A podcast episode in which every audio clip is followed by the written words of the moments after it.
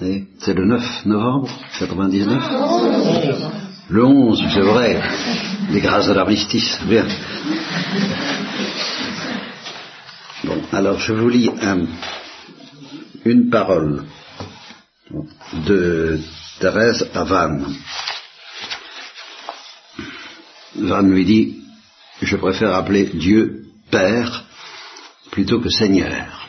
Et il lui répond, bien qu'il soit toujours Seigneur, il agit avec nous uniquement comme un père avec son enfant. Quant à sa majesté divine, il ne la manifeste qu'avec les orgueilleux qui résistent à ses commandements. Je veux dire que Dieu est forcé de montrer sa majesté envers ceux-là seulement qui n'aiment pas ses sentiments de père. Alors, tout ce que je vous dirai sera un commentaire de cette parole. Il faut d'abord que je vous explique pourquoi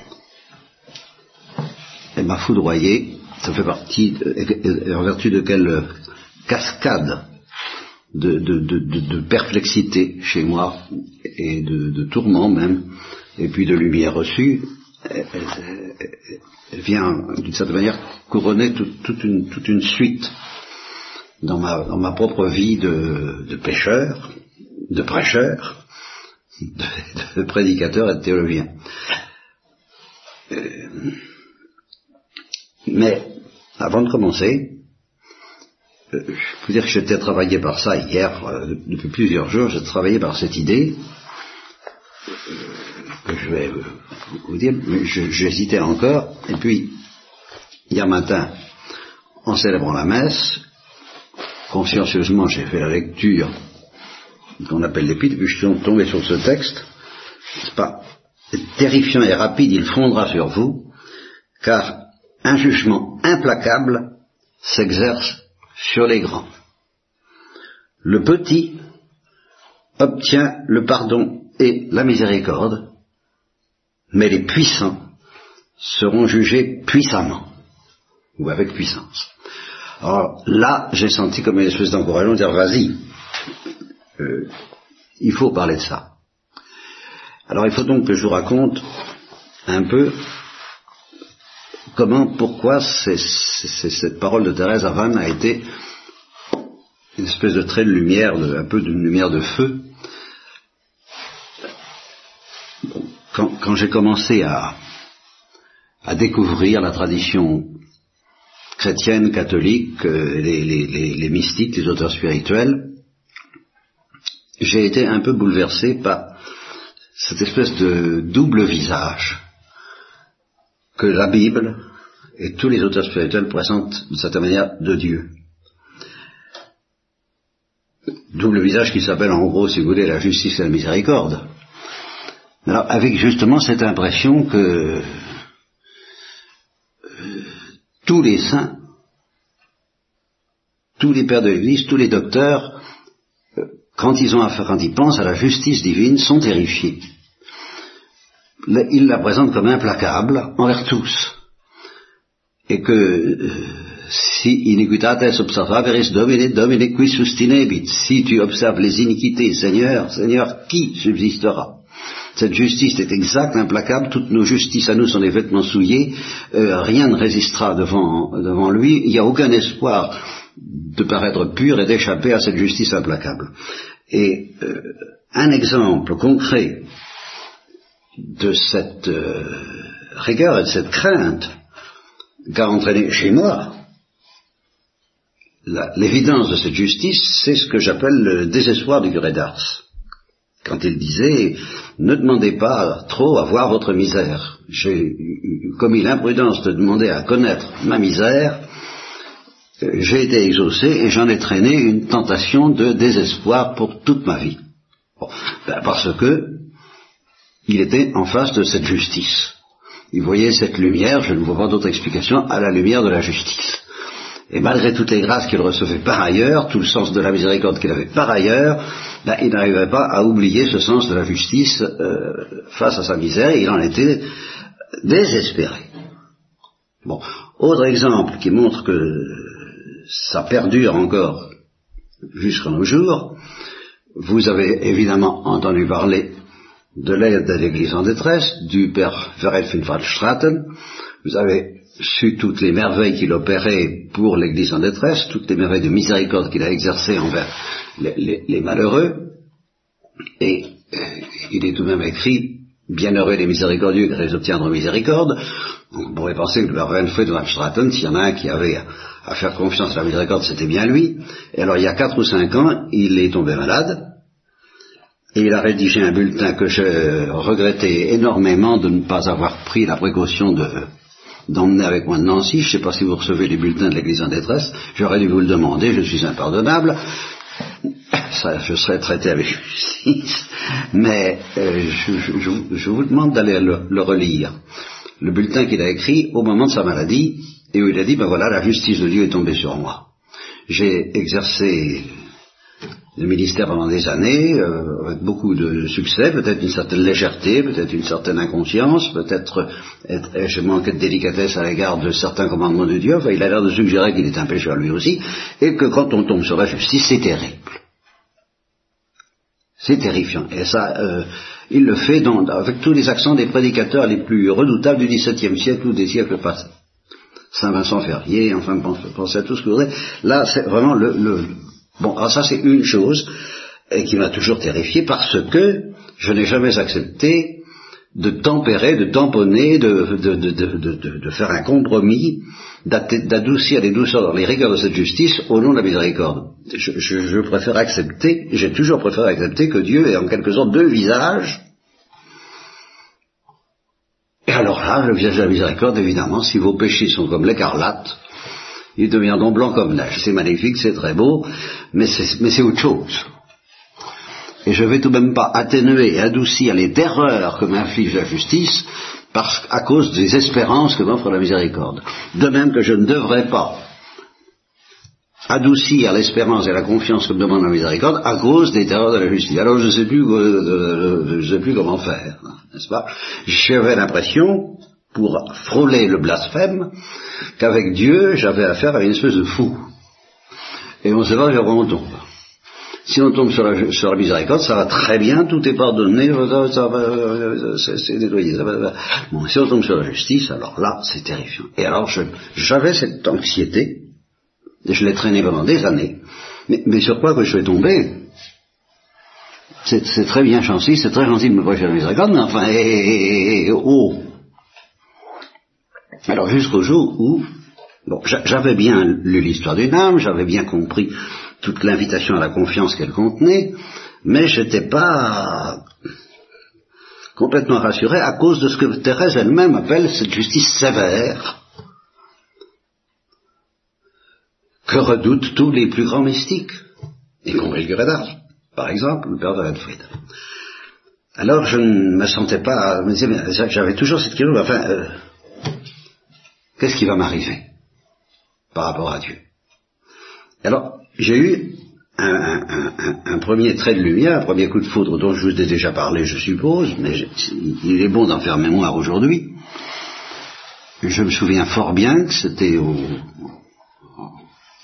c'était au courant de Nancy, c'était pendant les années 50, 60, je ne sais plus trop, au moment où le Père François de Sainte-Marie, le franciscain, a publié pour la première fois une édition photocopiée des manuscrits de Thérèse.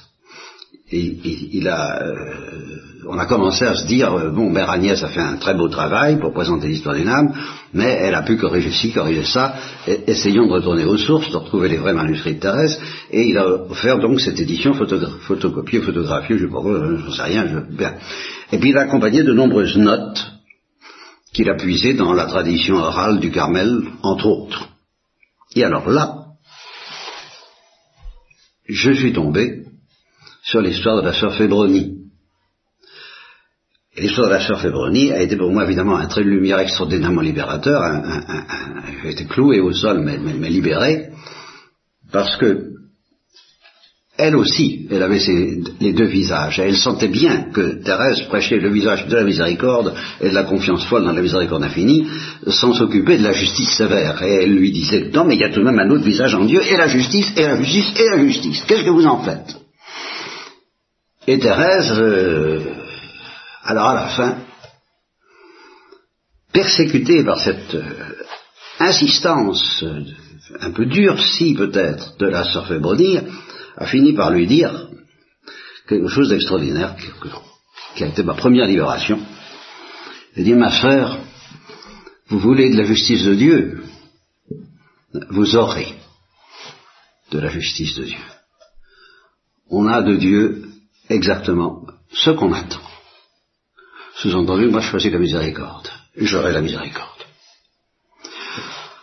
Alors là, évidemment, ça a été un, trait de lumière et un trait de feu pour moi. J'ai dit, ah bon, alors c'est nous qui choisissons. Alors évidemment, c'est magnifique. Et je me suis mis à prêcher là-dessus en faisant remarquer que, attention, il suffit pas d'avoir envie de profiter de la miséricorde en se disant bon, il est miséricordieux, il est, il est, il est bon jusqu'à en être bête, profitons-en, et moquons-nous tranquillement de la, de la justice. C'est pas ça qui s'appelle choisir la miséricorde. Je sentais bien que c'était pas si, si, si, grossier que ça. Je dis pas si simple, c'était bien plus simple, mais c'était pas si grossier. Ça, que c'était pas si facile que ça de choisir la miséricorde et d'échapper à la justice, mais j'avais de même une, lumière qui venait de Thérèse, parce qu'avec la force, avec dit, moi j'aurai la miséricorde, moi je sais que j'aurai la miséricorde, et puis m'embêtez pas avec la justice. Ah, cette force, je ne l'avais jamais lue et je ne l'ai jamais trouvée dans aucun auteur autre qu'elle.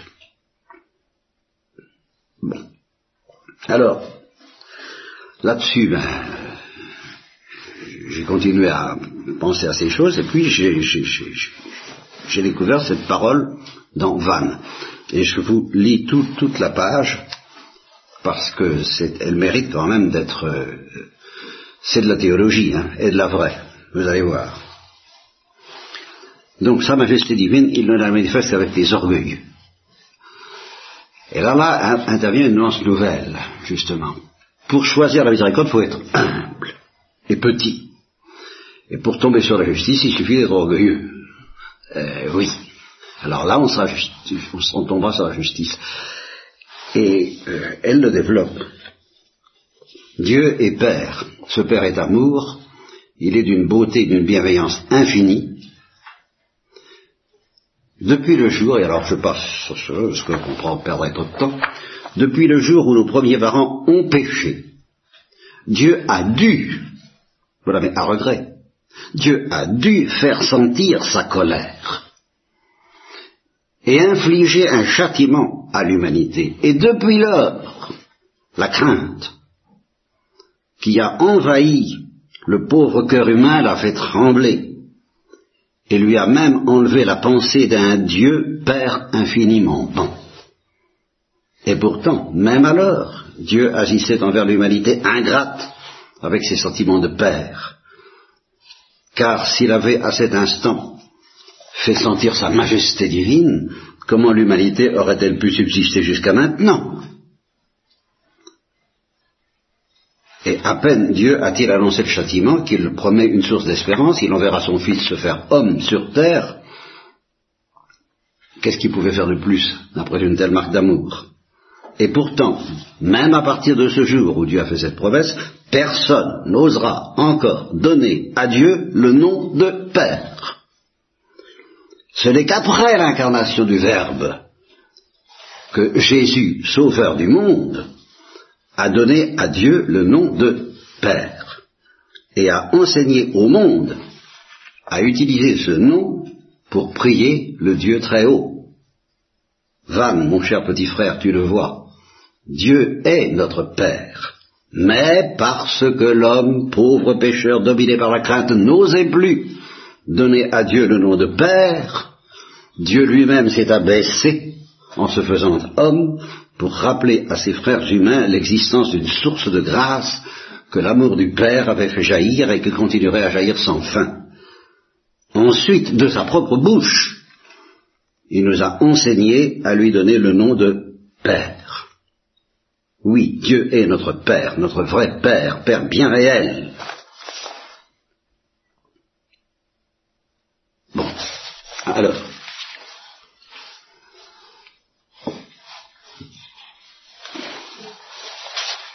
Synthèse de Thérèse Jésus, c'est tout de même très simple. il y a la justice sévère, sur laquelle tombent infailliblement les orgueilleux, et la justice miséricordieuse, sur laquelle tombent infailliblement les petits et les enfants. Voilà, alors c'est très simple. C'est très simple, c'est trop simple, parce qu'évidemment le cœur humain est complexe.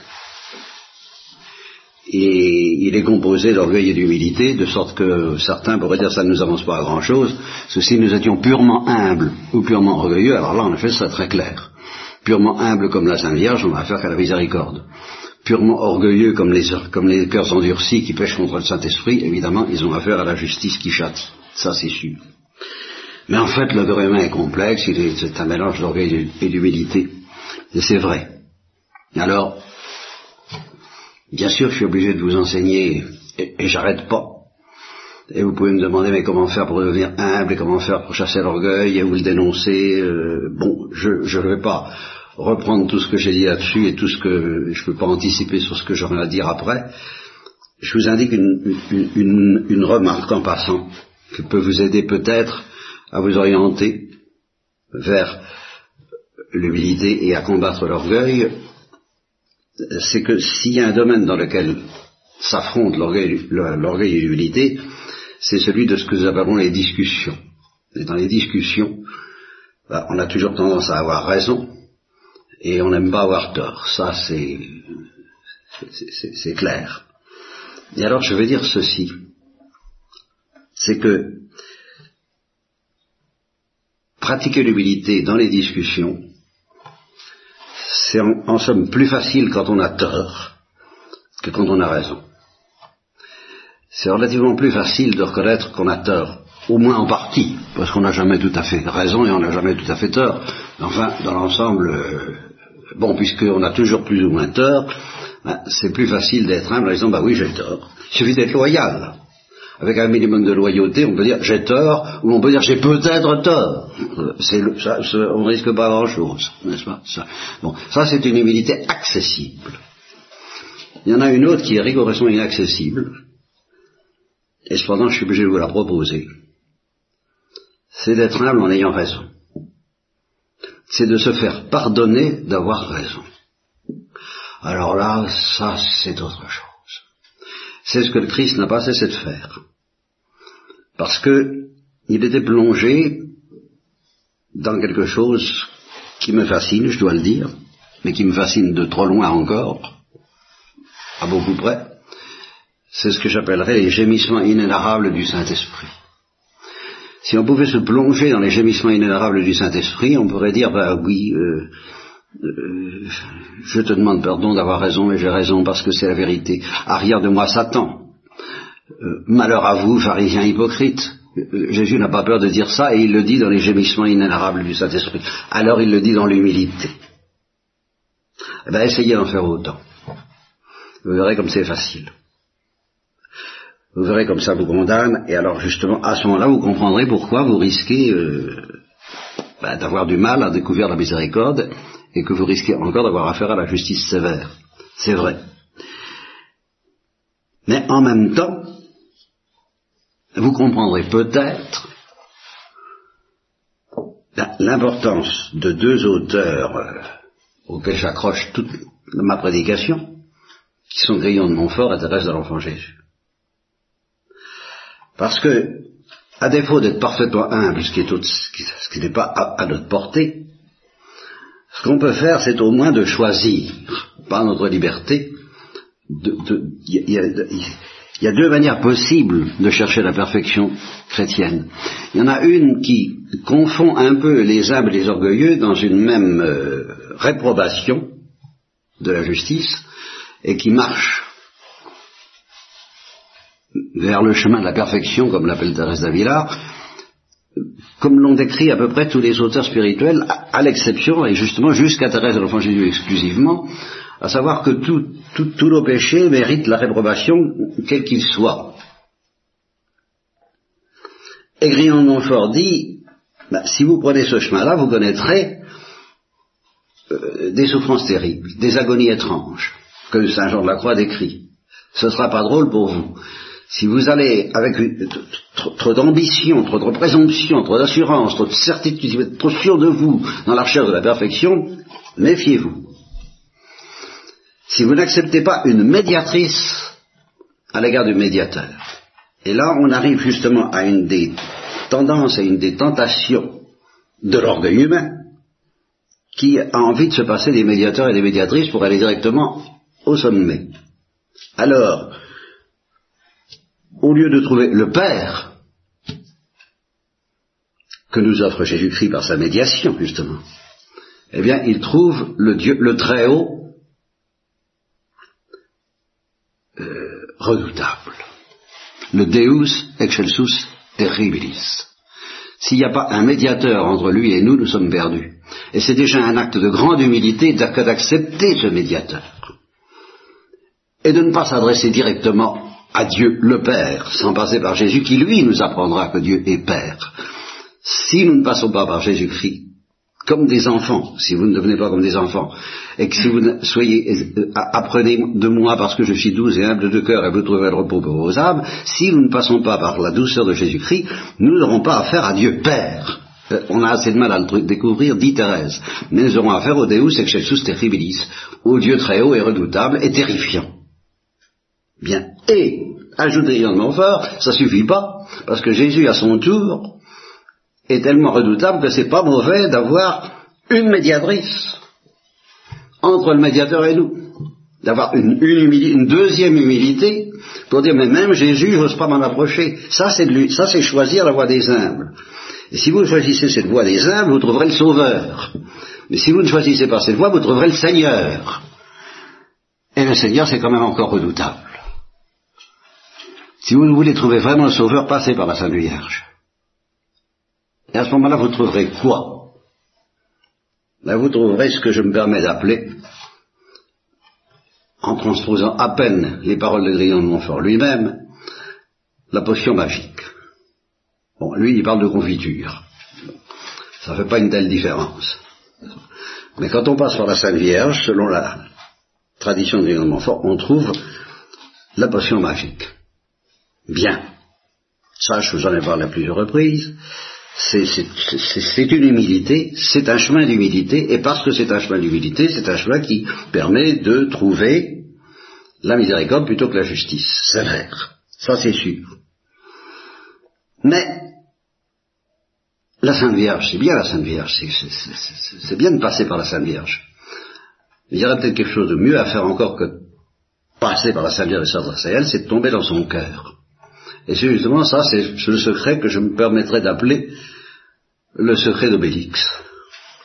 Toujours dans la tradition d'Astérix, c'est que lui, il n'avait plus besoin de prendre de potions magiques, parce qu'il était tombé dedans. Eh bien, je crois que Thérèse, l'enfant Jésus, est tombée dans le cœur de Marie, dès le début de son enfance. Elle est tombée dedans. Elle est tombée dans cette potion magique, elle est tombée dans cette humilité mariale, qui est une humilité de pécheresse pardonnée. C'est pas une humilité innocente, pure et simple. Et quand Thérèse de l'Enfant Jésus dit je suis, une grande pécheresse et qu'elle le dit dans le sentiment de béatitude de la contrition parfaite, elle n'est que l'écho d'une parole encore plus profonde de la Sainte Vierge qui dit je suis une grande pécheresse pardonnée. Et c'est cette humilité-là dans laquelle on baigne quand on accepte d'entrer, de plonger, comme Obélix, dans cette potion magique qu'est la confiture de la Sainte Vierge. Et là, à ce moment-là, eh bien, on reste orgueilleux, bien entendu. Mais un orgueilleux qui baigne dans l'humilité de la Sainte Vierge, telle que Thérèse de l'Enfant Jésus l'a décrit. Et c'est pour ça que je m'attache tellement à la voix d'enfance et que j'écoute Thérèse disant Ah là là, si tous les docteurs de l'Église savaient ce que j'ai reçu comme lumière, qu'est-ce qui, qu'est-ce qui m'écoute? D'abord, ils commenceraient par m'appeler docteur. C'est ce qu'ils ont fait. Ils en ont fait un docteur de l'Église parce que justement ils ont compris qu'elle a reçu des lumières supérieures à tout ce qu'avaient reçu les prophètes et les docteurs jusqu'à ce moment-là parce qu'elle a su distinguer justement entre la manière d'aller vers Dieu où on tombe encore à moitié sur la miséricorde mais à moitié aussi sur la justice. Et alors le curé d'Ars lui-même, ou Père Van n'a peut-être pas tout à fait su échapper à cela avec ce que j'appellerais l'astuce, la finesse de Thérèse d'Enfant Jésus, qui est la finesse même de la Sainte Vierge. Alors évidemment, euh, c'est foudroyant. Et par ailleurs, je pleure.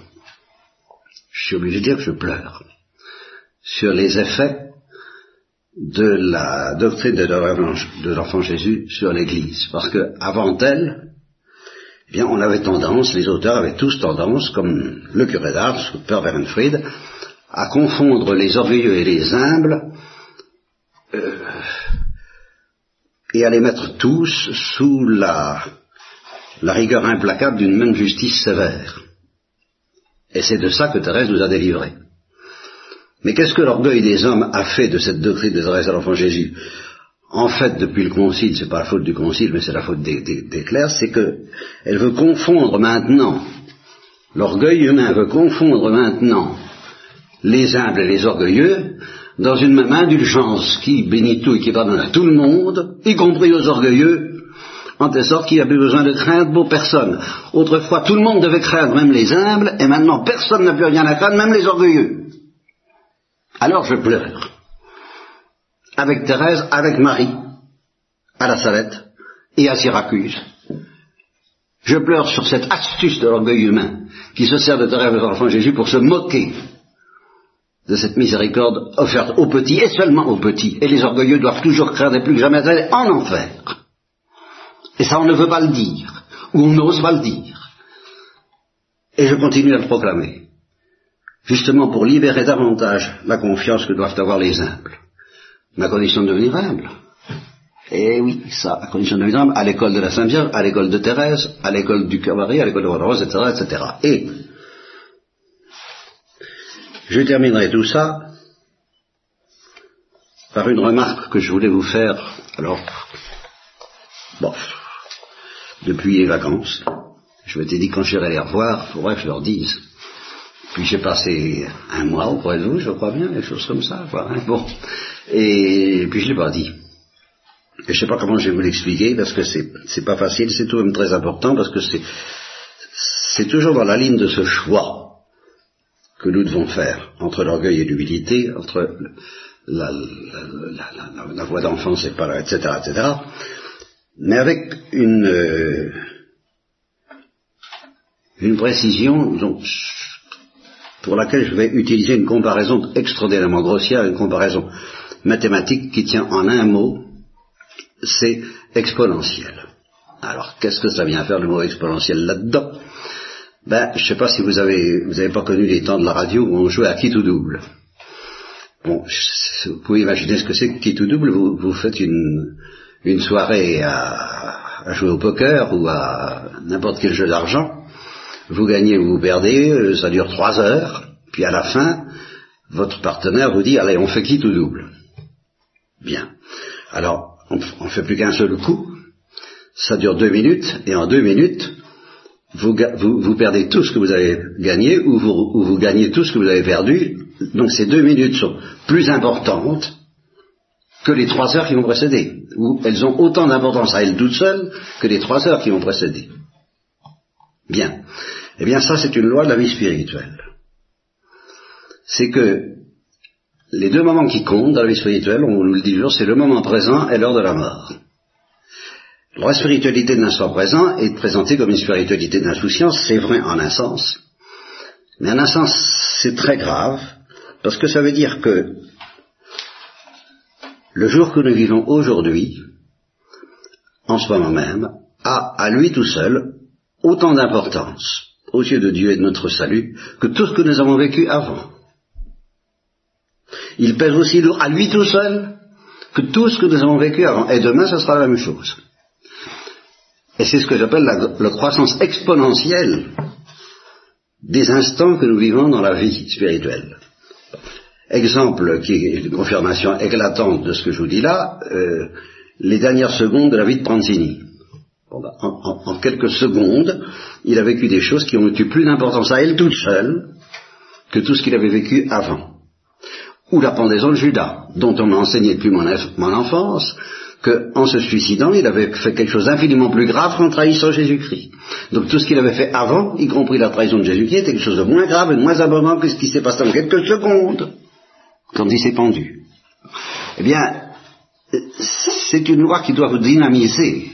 Tout ce que vous avez vécu jusqu'à présent, c'est pas grand-chose comparé à ce que vous allez, ce que vous vivez en ce moment, et à, la, et à la conversion que vous pouvez demander pour maintenant. Et cette conversion a bien plus d'importance. C'est comme si votre vie commençait à tout instant, c'est un baptême qui commence à tout instant, et chaque jour a deux fois plus d'importance à lui tout seul que tout ce que vous avez vécu. Chaque année, deux fois plus d'importance que toutes les années précédentes. Et tout, le temps. Alors ça, il y a de quoi se dire, bon, alors peu importe ce que j'ai vécu, je fonce. Dans le cœur de la Sainte Vierge, dans l'humilité, dans la petitesse et dans la miséricorde.